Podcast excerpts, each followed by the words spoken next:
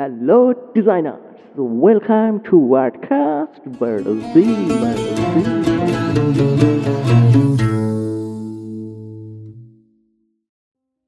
Hello সবাইকে। আমি Rajin.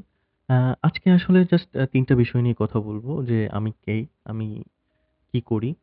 পডকাস্টগুলোর topic কি হবে অ্যাকচুয়ালি? আর আমার উদ্দেশ্য কি? আর কেন পডকাস্ট করতেছি? সো আমি ডিজাইনার। ডিজাইন নিয়ে অনেকদিন ধরে কাজ করতেছি। প্রোডাক্ট ডিজাইন এবং ভিজুয়াল ডিজাইনই বলতে গেলে বেশি করা হয়েছে আমার।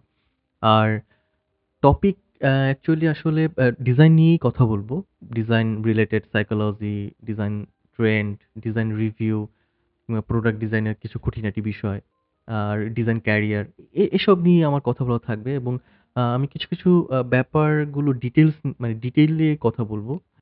আর উদ্দেশ্যটা একটু মজার। সেটা হলো যে আসলে প্রতিদিনই কিছু না কিছু শিখি বা দেখি বা পড়ি, কোর্স করতেছি।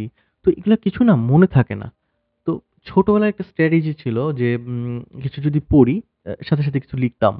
তো এতে কি হতো যে অন্তত কিছুদিন ওটা মনে থাকতো বা একটু বেশি দিন মনে থাকা মানে মনে থাকার মতো মানে ব্যাপার ছিল। তো জাস্ট সেই স্ট্র্যাটেজিটাই এখানে আমি একটু ট্রাই করতে চাচ্ছি যে প্রতিদিন কিছু না কিছু দেখি। তো ওকে সেগুলো হয়তো বা জাস্ট একটু পডকাস্টের থ্রুতে আমি বলি। হয়তোবা বেশি দিন মনে থাকবে বা অ্যাকচুয়ালি সেটা নিয়েও একটু রিসার্চ করা হবে যে না ওকে পডকাস্টের জন্য হলেও একটু রিসার্চ করি। আর দ্বিতীয় জিনিস হলো যে হ্যাঁ, কমিউনিটির জন্য কিছু আছে যে আমি কিছু, কিছু টপিক নিয়ে কথা বলব যে না ব্যাপারটা এরকম বা এই জিনিসটা এরকম হওয়া উচিত ছিল।